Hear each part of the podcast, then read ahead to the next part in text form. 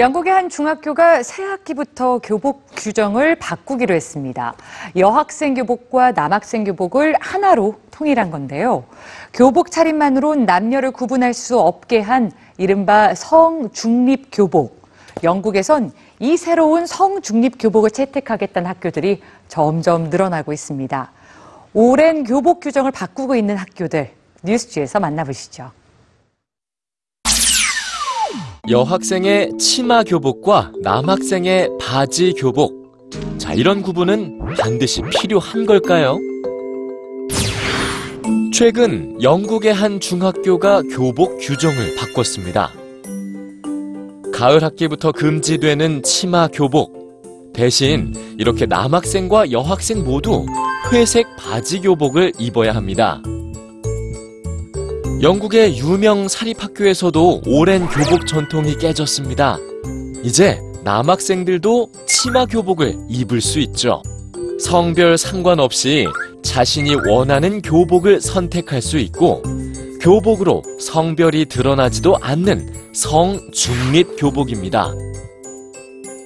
영국의 120개 초등학교가 성중립 교복을 채택하겠다고 결정했는데요.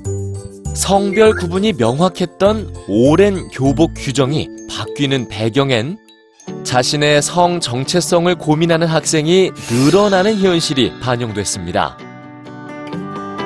성 정체성을 고민하는 청소년은 2009년 100명에서 2016년엔 2000명으로 늘어났죠.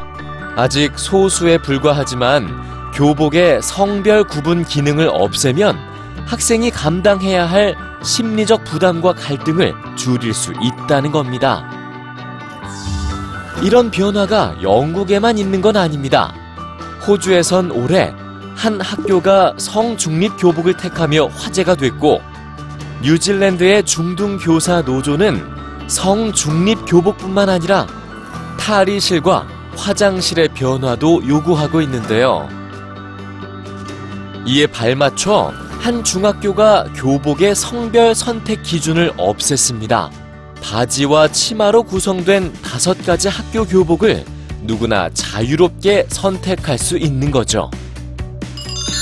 갑작스런 교복의 변화를 불편하게 여기는 사람도 많고 논의는 이제 막 시작됐지만 왜 성중립 교복을 택했냐는 질문에 뉴질랜드의 교장 선생님은 아주 간단한 답을 내놨습니다.